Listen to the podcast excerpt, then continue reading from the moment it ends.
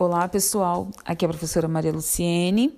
Hoje vou estar trazendo para vocês dois assuntos relacionados à nossa disciplina informática aplicada à deficiência visual, que é o hardware e o software. Né? Então, nessa aula, a gente vai estar abordando alguns conceitos dentro dessas, dessas temáticas. É, e para iniciando essa temática, eu começo a falar a respeito da origem do computador, né, que nasceu, surgiu lá na década de 40, né, e foi uma das primeiras gerações, né, que iniciou esse processo de conhecimento e utilização, né, das máquinas programáveis. Então, no final da década, década de 50 surgiu uma nova gera, uma segunda geração de computadores, né, onde o consumo de energia era menor, então eram aparelhos também menores, né? E daí para frente, o intuito sempre foi diminuir o aparelho, diminuir a máquina e também reduzir os seus custos né? Então, o computador, ele tem, ele é, ele é classificado em diversos tipos, né? Tem o desktop, né, ou computador de mesa, tá? Que é o tipo mais popular que a gente conhece, tá? Utilizado em casa, né, em empresas, tá? Com acesso à internet. Tem o notebook, que também são computadores que são computadores é, portáteis, né? Muitas das vezes é, tão poderosos quanto os computadores de mesa, né? O custo desses computadores às vezes é bem mais elevado, né? E é indicado mais para as pessoas que viajam, né? Também também recomendado para as pessoas que precisam levar um computador para pequenos, para pequenos deslocamentos, né? Então, os computadores, eles possuem, né, essas partes distintas chamadas de hardware e software. O que que torna, né, o que torna bem diferente de outras máquinas? Porque o hardware representa a parte física do computador e o software a parte lógica, ou seja, os programas de computador. Então, o hardware é toda aquela parte do computador que eu consigo tocar né, como o monitor, né, como o mouse, o teclado. Já o software eu não consigo tocar, eu só consigo utilizar, né? Ele faz com que eu consiga é, utilizar né, a parte física, que é o hardware. Então, o software me permite essa comunicação né, entre, entre as máquinas, tá? Então, o hardware ele é, um, ele é composto por diversos dispositivos, né? Então ele pode ser dividido entre em periféricos, em processamento, em armazenamento e memória. Então ele tem as suas unidades de entrada, como por exemplo o teclado é uma unidade de entrada, né? É um, é um, é um, componente, é um, é um componente que me permite inserir informações, né? E já, por exemplo, o monitor é um, um, uma unidade de saída, né, saída de informações. Então, tem esse controle de dados, de fluxos, né, que, é, que a, os diversos dispositivos permitem que ocorram, tá? Então, o hardware, né, é, são dispositivos responsáveis por entrar ou sair, né, com os dados que os usuários desejam trabalhar. Então, podemos classificar como periféricos, né, que seriam os periféricos de entrada o mouse, né, o teclado, o scanner, né, que pode escanear um documento, escanear um, qualquer coisa que vai ficar é, guardado dentro do computador. Né? E já o periférico de saída seria um monitor, a impressora, a caixa de som, né? Então existem também os que realizam as duas tarefas, né, que são os drives. Né? O que, que seriam os drives? Por exemplo, o pendrive, né, o CD, o DVD.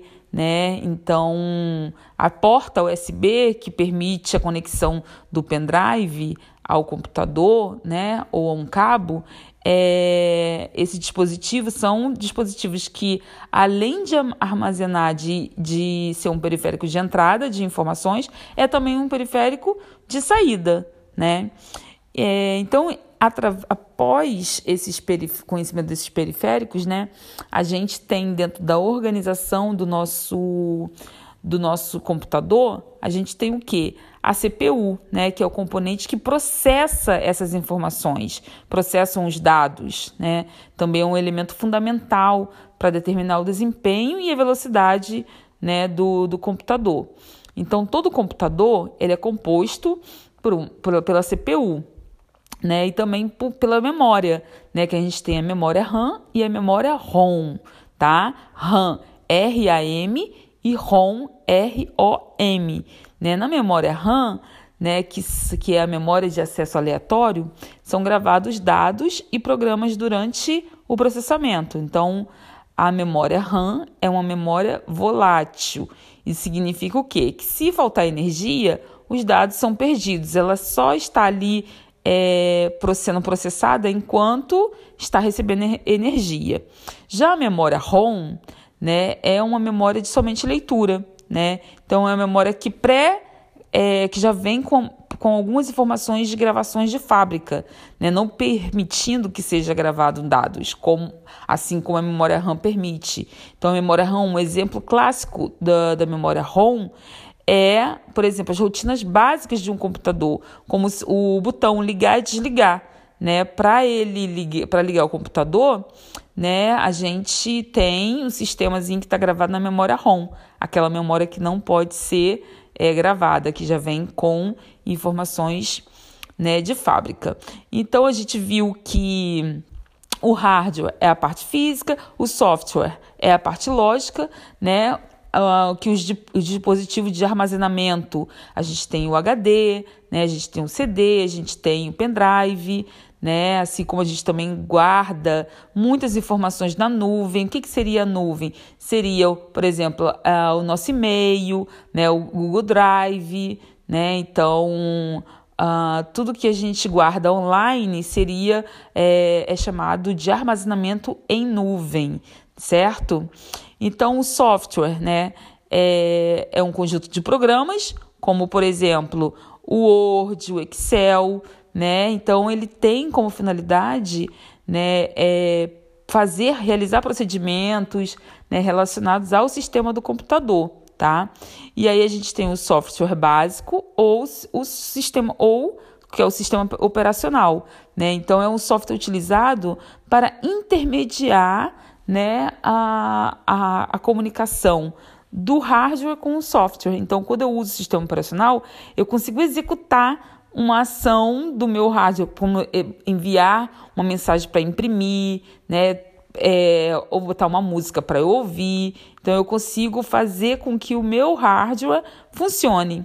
Então, dessa forma, o sistema operacional ele é muito importante né, para poder realizar essa comunicação entre o hardware e o software. Então, um depende do outro para que o computador funcione, né? Tanto a parte física, que é o hardware, quanto a parte lógica, que é o software tá? Então, nessa aula, a gente viu um pouquinho lá do surgimento do computador, né, que é um momento histórico. A gente também trouxe essas informações, conceitos e diferenças e alguns exemplos de hardware e software, né? Trouxemos também a questão do armazenamento, a forma de fazer, realizar o armazenamento com pendrive na nuvem, né? Então, é, espero que vocês tenham gostado tá? É, na nossa próxima aula síncrona, a gente vai fazer uma breve discussão, um comentário a respeito do que eu falei aqui com vocês hoje.